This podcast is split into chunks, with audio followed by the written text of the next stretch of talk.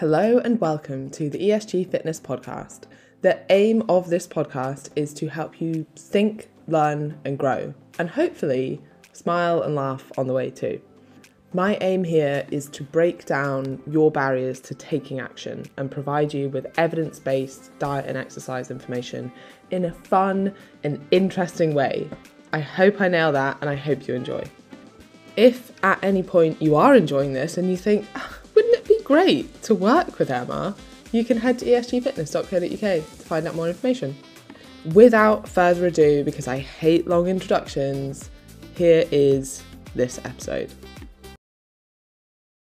Hello and welcome to this episode of the ESG Fitness Podcast. This is going to be another case study slash client inspired. I mean, realistically, all of the podcasts are client inspired, but case study slash client inspired podcast because the last one got some really great feedback and people found it very useful. So I'm really pleased to hear that. And thank you for your feedback. It helps me decide what would be best for the podcast, basically. So this topic came up a few times this week with actually numerous clients, and it's so, so common. So, this is going to be a really important one to delve into. And it's essentially the feeling that you just cannot be bothered with dieting anymore. That maybe feeling like you're putting in more effort than the reward you're getting out. When you feel like giving up. And this often manifests as oh, I just don't want to be thinking about food all the time. I don't want to have to track calories. I don't want to have to plan ahead. I don't want to worry about food choices. Like, I just cannot be bothered. I want to give up. And this is, like I said, such a common feeling. And it has far more to do with your perception of dieting or the actions that you're taking, whether that is about diet or the gym or getting your steps in or whatever it is, than it does to do with the actions themselves. And this is such a hard concept to get your head around, but it's so, so important. It's the difference in mindset between I have to do this and I get to do this. And this is true in with any action in any context. Your perception of actions will define how you feel about doing them, and thus how much you resent the process or embrace the process, and how much you find those choices empowering or what's the right word? Controlling, maybe. Disempowering, the opposite of empowering. If you're telling yourself you get to exercise, that you get to go for a walk, that a walk, that you get to go for a walk, that you get to fill your body with healthy, nutritious food, and that dieting is a privilege and that you are choosing to do it as soon as you're choosing to do something, that is an empowered choice. It is not being forced upon you. And once you get into this headspace, then you will have a completely different experience than when you're stuck in this kind of victim mentality of, I have to do this. And this mindset, not just in health and fitness choices, like this is often what I'm talking about in relation to diet, but these mindsets actually change your whole life. Like I found that firsthand. Like as soon as you change the way you're looking at all of the things that you do in your life from like I have to do this to I get to do this. Or more broadly like finding fun in things and not always waiting for the end result because who actually knows what that's going to be or when that's going to come. And it's never as sweet as what you think. And things change all the time. And if you're always waiting for something, then you're not enjoying what you're doing at the moment. Changing the way that you look at the actions that you're taking will enhance your enjoyment of life if you focus on the benefits of your actions, if you choose to view things as something that you get to do, not something that you have to do, you will have a far happier and more enjoyable existence. And there isn't much more important than that. And this takes time. You won't just listen to this and wake up tomorrow and be like, woohoo, I get to go to work. I'm so happy about that. And it might take some effort initially to get yourself in this headspace and to question your thoughts and you will have to consciously make a choice to change your mindset. It's not going to happen by accident. But over time, this becomes habitual and you naturally start to see positives as opposed to negatives. And when it comes to dieting and kind of resenting the process a little bit or just feeling a bit meh and out of motivation and frustrated with it, just remember that losing fat doesn't and shouldn't have to take over your whole life. The whole point is that you live your life to the fullest while you're also creating a deficit, a manageable deficit, which means that while you're doing all the things that you enjoy doing and living your life, you're also losing body fat. Life is too short to be miserable while you lose body fat. Like, it doesn't have to be that way. And the likelihood is that approach will not work. But where people misinterpret this is that because of what I've said about oh life's a bit too short to be you know unenjoy to not enjoy yourself. Like people use this line all the time life's too short. What I'm not saying is that you should change your actions. What I'm saying is that sometimes and in fact a lot of the time it's not the action that needs to change. It's your mindset or your perception of that action. If you are telling yourself you are restricted all the time then you will be.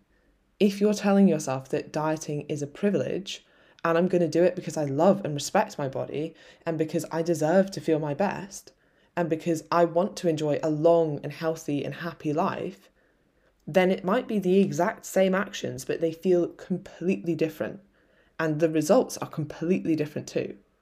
And I genuinely think that this is why my clients get better results than other people's because of the mindset coming into this because a lot of the principles are the same. I know loads and loads of excellent coaches that will give you, you know, great calorie targets, great macro targets, but sometimes people don't quite realize the importance of how you're thinking about these things.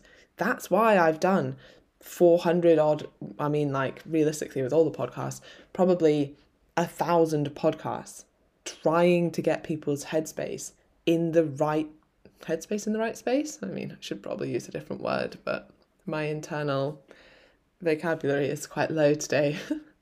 I'm trying to get people in the right headspace to make these changes in an enjoyable way so that they can enjoy their life while they're reaching their goals. And that actually makes life even more enjoyable. Like, what is life without the pursuit of something? God, I'm very philosophical today. okay, right, I'm getting back to my point. Oh, actually, I wanted to make I wanted to make a point about what is probably quite an extreme example of the importance of having purpose behind actions. And meaningless tasks are a form of torture. Like in the Greek myth, is it Sisyphus? Sisyphus? Do you know what? I'm pretty sure it's a word that someone with a borderline lisp cannot say. Sisyphus? oh, I don't know. anyway, there's a myth, there's a Greek myth where Zeus punishes someone for I actually don't know. I should have probably looked up this myth before I started. Anyway, he's punished for something. I'm not 100% sure what. Let's say he did something bad, right? Maybe I should think of something. Anyway, he's he's done something bad, this person, slash this god. I don't know, is he a god? Is he a person? Greek mythology confuses me slightly, partly because it's so erratic and made up. But anyway, his punishment is to push a boulder up a hill and then for it to roll down, he has to push the boulder back up the hill again forever because it's a meaningless task, a hard and meaningless task. And this was actually also used as a form of torture in Nazi Germany, where they had people in concentration camps carry bags of salt from one side of the camp to the other side, only to be told that they need to then carry them back. Like pointless things. This is torture. If you do not understand why you're taking your actions and you can't see the benefit of them, then of course you get bored of taking them or you get resentful because you don't see the huge benefits that you're doing. Like, even if we just look at steps, you might think, oh, it's a bit tedious going and getting my steps in. But if you could see the health benefits, the longevity, the improvement of quality of life, like the such massive benefits, but they're very hard to quantify because they're not objective, like a drop on the scale weight. Like, actually, they're so much more important than that but they're also much harder to quantify. So, my point here was that the same actions with meaning and with purpose are not half as painful. Like, if you were taking a bag of salt over to the other side of a, I mean, hopefully not a concentration camp, but if you were doing some what might seem like quite menial task, but actually it was contributing to building a home that you love or helping make an i'm just thinking what they were using the salt for. I mean it pro- almost definitely wasn't cooking but now that's where my head has gone. So making an amazing meal. Like if you were told to just i don't know chop potatoes and then you were just going to throw them in the bin like you would find that a really quite a painful task. But if you knew that that was going to turn into the most amazing mashed potato something then you'd be like oh yeah it's absolutely worth it i'm excited for the end result if you can see that your hard work is going somewhere. The next point I wanted to make on this is to take the pressure off fat loss and focus on enjoying the journey because the journey is life. Here is a little task actually for you to try. And do let me know if you do this because I would be interested. And honestly, these little things, I know sound like such cute, but this is kind of how I do things in life. Like, I love reframing things, I love trying to find positives and things, and it becomes a bit of a game. And I just think it improves lives. But anyway, the task is identify anything in your life that you resent at the moment and try to reframe it by giving it meaning. Like, why are you actually doing it? So, for example, it might be like, I hate paying tax. Okay, but actually, that means that you've earned more money. Unless, of course, you're doing something dodgy, but let's not go down that route. If you are paying more tax, it means that you have earned more, which, if you're a coach, hopefully means that you've also helped more people. So, as much as you resent the paying of the tax, actually, it's a really good sign that you are having a positive impact on the world and on your clients, you would hope. Also, with the caveat of you would hope.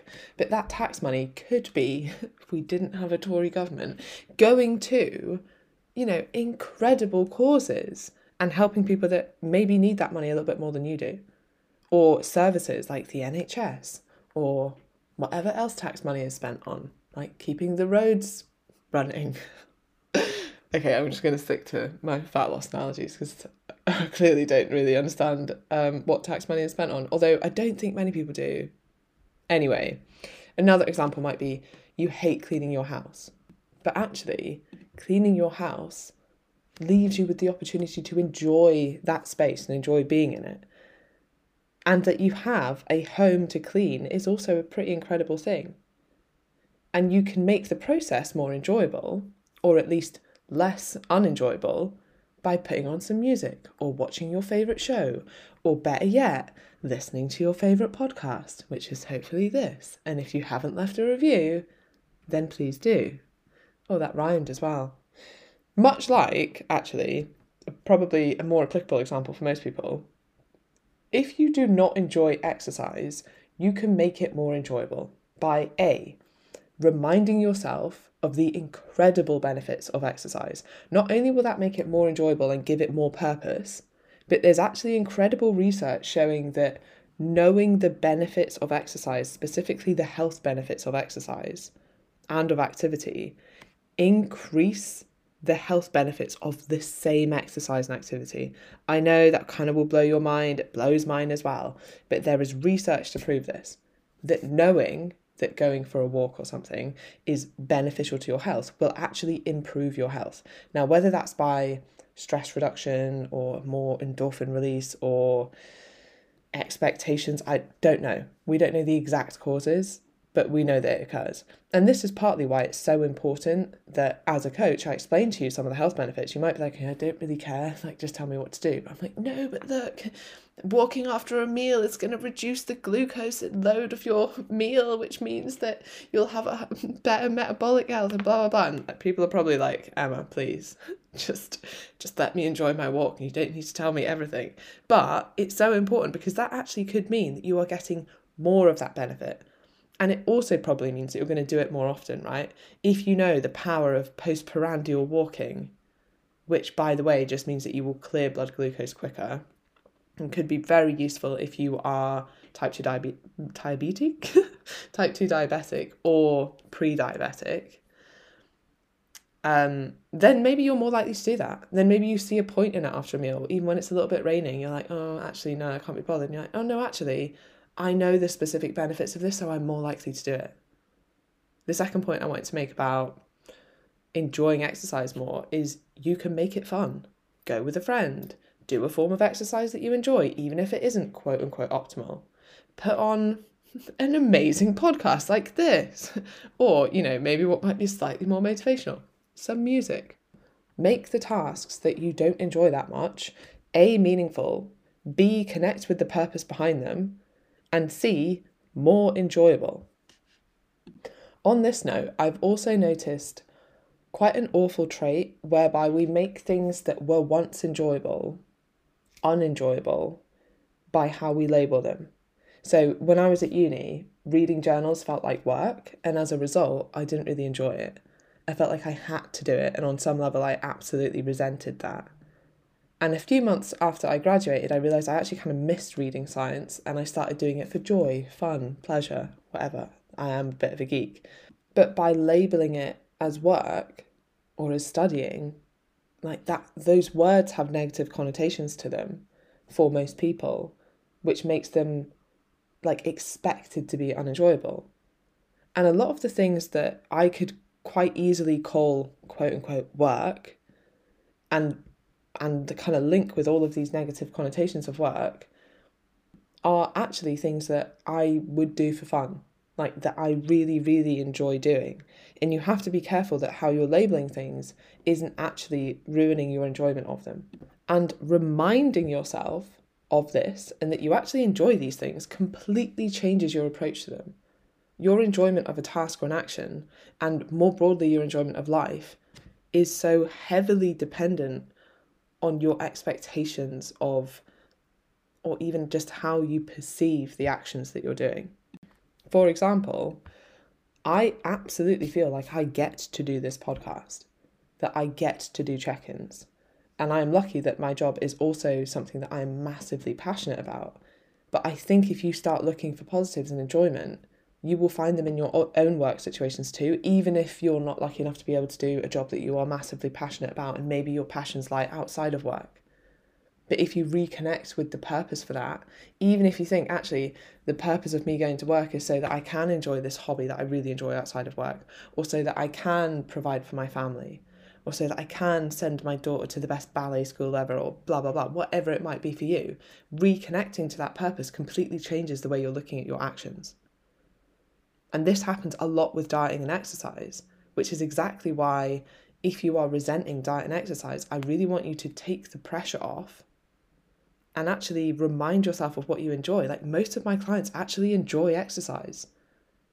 At least they do until they start telling themselves that they have to exercise. And most people actually enjoy eating foods that will nourish them until they start putting all this dieting pressure on themselves or telling themselves that they can't have this food and they can only have this food. And I know that for the two or three clients that inspired this episode in particular, that this is true. That actually they do really like exercise and they actually do really like eating well. It's just they've put that little bit too much pressure on themselves. And if we just took that pressure off dieting, they would actually choose a lot of the actions and behaviors that they are currently doing and the ones that they're currently doing and kind of resenting, they would choose and see it as an empowered choice. Not because they've changed their actions, but because they've changed their mindset. If this episode resonates with you and it's something that you know that you want to change, I would start journaling on this daily because it will require conscious effort to change your mindset. And journaling is, in my opinion, the best way to do it. It is a daily reminder of how you want to show up and how you want to view the world. And the happiest and most positive people aren't the people that have it all, but they are the people that see the good more than the bad. And the likelihood is they had to do the work to get there because we are predisposed to negativity.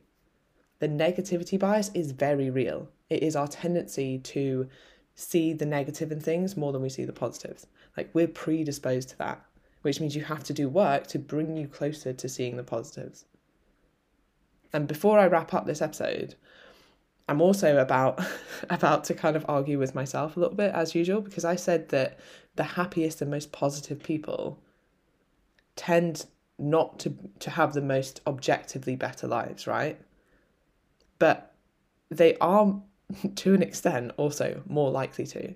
However, it's important to identify causality here. So we often observe people like this who are so positive, seem so successful, and seem to kind of have it all.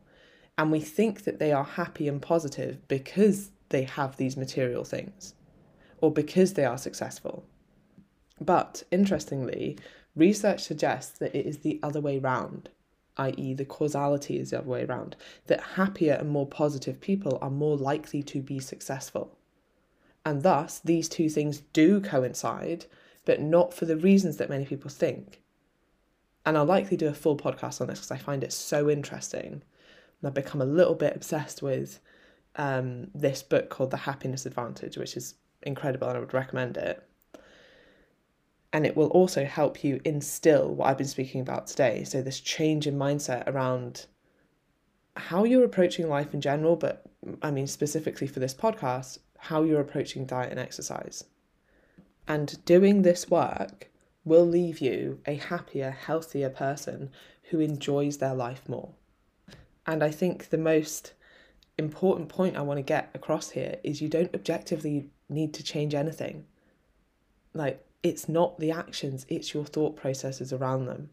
A lot of the time, obviously, sometimes it actually is the actions, right? But in this situation, it is often, more often than not, not the actions that need to change, but how you're thinking about them. I hope that you have found this useful.